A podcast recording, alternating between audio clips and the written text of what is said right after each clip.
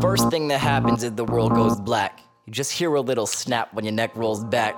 You don't uh-huh. bite your tongue uh-huh. off or foam at the lips. And before you hit the ground, there's a moment of bliss. It's like token a spliff, it's like shedding your skin. It's better than the best train wreck there's ever been. You have to let it in, as much as it's upsetting. To wake up with bruises you don't remember getting. You don't remember how the hell you ended up indoors. You don't Welcome to remember Seizure Salad, wetting Fustercluck Epilepticus with test subject Micah B. The salty, slightly cynical account of Micah's shocking diagnosis with epilepsy, the synaptic jolts that short circuited his world, and efforts to rewire his mind and create a new life. Oh, and he's going to have brain surgery. And now, Seizure Salad with your host and electrostatic meat sack, Micah B. Side. And if the world breaks your legs, you go and beat it with your crutch. Oh, man. too much. It's all too much. Motivation. So, what were we talking about? I can't even remember. So we were talking about the uh, about uh, the benefit, basically how internet's going to change and all that. And Oh, yeah, yeah. stuff. Um, I think you and I are a little more prepared than the average Joe just because of our experience with our particular work. well, I think that's that. Like, just because like we're around the technology, so I think it's like you have a little, we have a little bit more of a pulse on like you can tell when shit's going to change, right? You know, Yeah. that's just having to be involved. Um, We've had to work with it long enough too. Yeah, exactly. And it's just like, and you, you, you know how it is. Like with anything, you kind of learn how to manage it and all that good other stuff. So, um, Right. yeah. But, um, there we go. Nice and hot. I was gonna bring it back to though, trying to get a little bit more back to what we were talking about. Um, like you sent me some notes earlier, like the other day as well. Oh, those little brainstorm ideas while I was Yeah, recovering dude. from the Uh, seizures. oh. yeah. Yeah. But one, you the only thing like you kind of said about it was that like you're spun, as in like your mood, focus, your thinking. What does that mean? You know, at least to you, right? Like, what is that for you? Um, it uh, actually has a couple of different layers of meaning there. Um, the cognitive function is diminished. It's like it's like a little short circuit, you know. Um, like when your computer is. We do a lot of a lot of comparison to computers and audio, but but but I think it's the best way to describe this it's like when the computer glitches out and it tries to load a program and then it kind of stops and then it loads it again and then it's like there was an error downloading blah blah blah or there was an error opening this up.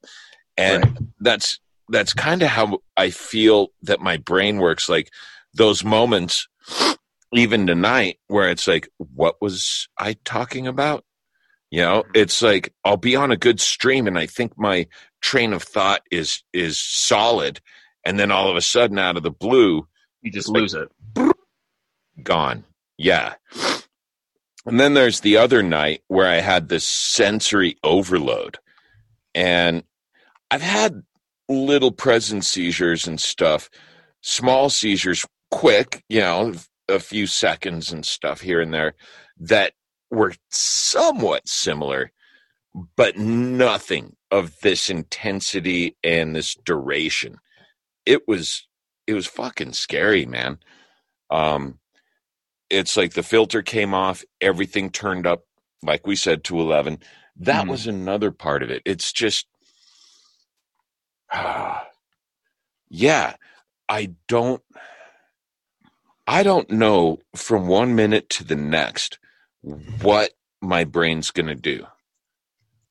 The other day, I was walking across the property, go down to the garden, and uh, all of a sudden, I just completely blacked out, like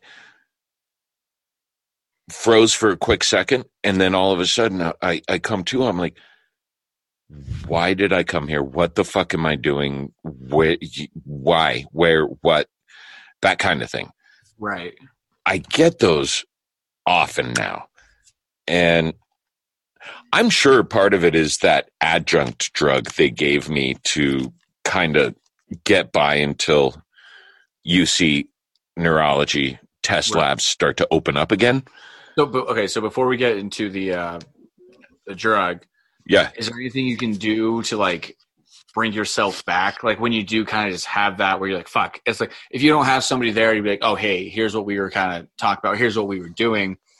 Do, are you just like lost and confused to you kind of like, obviously like I guess process of elimination kind of figure it out, or is it like because sometimes I'll go to into a room and I'm like, what the fuck was I doing here? And then it's like, oh yeah, I'm fucking thirsty, right? You know, like let me go grab a glass and get some water. So is Yeah. it like one yeah. of those, or is it like a totally different where you just you you're just like, why am I here? Is that like is it like a fear feeling almost? You know, like because like that could be yeah. Yeah. It's it's like you're walking between two different worlds, like two different fucking dimensions. Um it's it's not just that brief little like like short circuit where it's like okay what the fuck was i coming into this room for because i think most of us go through that you know and that's just like either being a little distracted having too much going on in your brain this is more like i literally i literally kind of forget who i am for a second. It, it's like the whole it's not just what did i come in here for but it's where am i? It's for and it could last like it could be just a three second lapse or it could even be a 10 second lapse. And you're all of a sudden going okay where am i again? It's not just why did i come here? It's Where? Where, where specifically am I? Like yeah. what's happened? Yeah, uh-huh uh-huh. And that goes again to to the um to the oh, fuck there's a technical name for it and i have it written down somewhere. Um it's a temporal parietal junction where all the input goes into the brain it's the input output section of your brain okay, right. and it's disrupted drastically. And in fact, uh, that and the insula, where the uh, initial core of the processing starts, um, the, these are the same two areas that are affected when you're on hallucinogenics, um, shown specifically through tests with psychedelic mushrooms. Um, but it's a non electrical separation. It's not this fast disruption um, the hallucinogenics do it differently. They they they it's yeah, it's not a short circuit when you're on hallucinogenics. Whereas with aura seizures and people with seizure conditions, it's a literal, real quick static moment and Mhm. what the fuck's going on kind of thing. Um, Right. Yeah, and so you are you're you're separate from yourself. You lose every you lose yourself briefly. Um, you know the brain is still alive. It's still there. Um, it's still cognizant, and think about it like when you lose your cell phone signal and you're trying to get important information, you know, from a loved one or family member. worst. Yeah. And and you're stuck up somewhere in the boonies. You know, it's like, fuck, fuck, what's going on? What's going on? And then your mind starts imagining worst case scenarios or, you know, what did they mean by this? What's gonna happen? Yeah. Uh, because your connection to the outside has been disrupted. That's the same thing. That's the same thing that happens between the brain and the body through the disruption in the interoception network. So you're literally your brain has been literally separated from your body even though it's still in your skull. Right. yeah. Yeah. Um it's like if if somehow the nerves all your nerve endings and and muscles were were cut off at your elbow.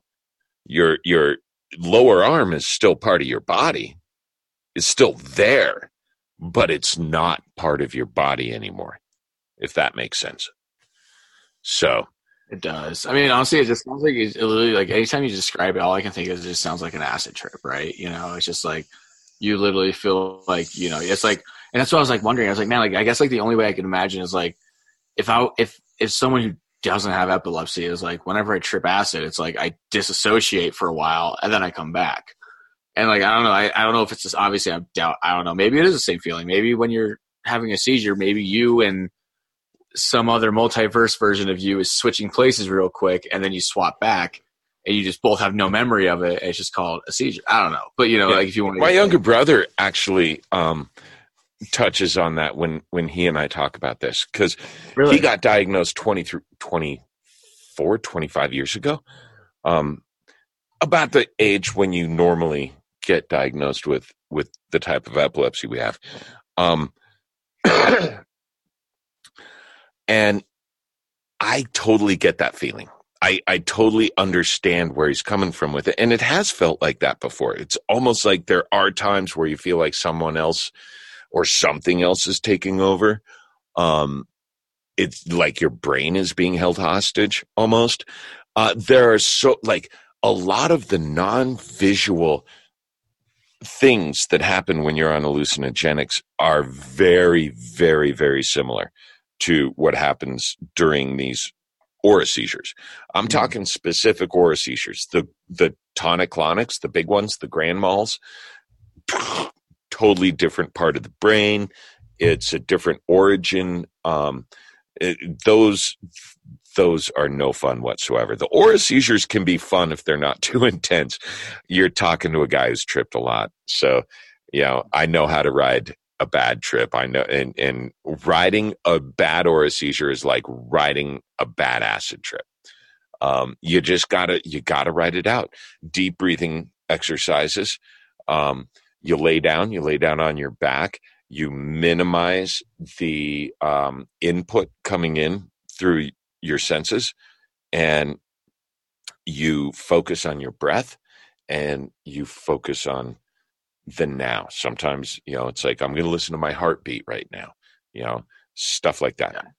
yeah but you don't get the fun shit like the trace well sometimes you get tracers um, but you don't get like massive hallucinations and if you do you better call your doctor yeah, no, absolutely. and The big Uh, difference between the two is that um, a lot of the seizures that people with disorders get, um, it's damaging the way it's done because it's it's electrical like shocks that over time like fuck your brain up. Whereas I'm not too sure if most halluc- hallucinogenics separate the interoception from you know the processing network as much Right. like yeah i don't think hallucinogenics do as much damage i don't know though Kill bills. This is to my sick kids. Time to flip this shit. Depakote, Adderall, Ritalin, Pixy Stix. I don't give a fuck what you're riding to the setting sun. Use it as a weapon when it's said and done. All too much. Seizure Salad Fustercluck Epilepticus is produced and hosted by Michael Ball. The song Seizure Boy, courtesy of Watsky and used with permission. Find more great music and poetry on his website, georgewatsky.com. Original logo painting by Brent Olson of Olson Studios. High resolution MRI image of Micah's brain provided by the Rockstar Lab techs at UC Health Neurology in Denver. Follow our podcast, like our Facebook page, whatever floats your boat. Just keep listening and join us again soon for another episode of Seizure Salad. Until then, unexpect the expected and remember that it's all in your head. You ever had a grand mal seizure in gym class? That whiplash back when life was dishing out pimp slaps? Fed up and we've all been better, but I'm set to step up. Never let up, cause the fall is just a setup now to get up. Regret'll never get the better of me with the sawed off. When I'm having trouble talking, someone knocks my writer's block off. And if my eyes glaze and my knees drift south, and you ever think to stick a credit card in my mouth?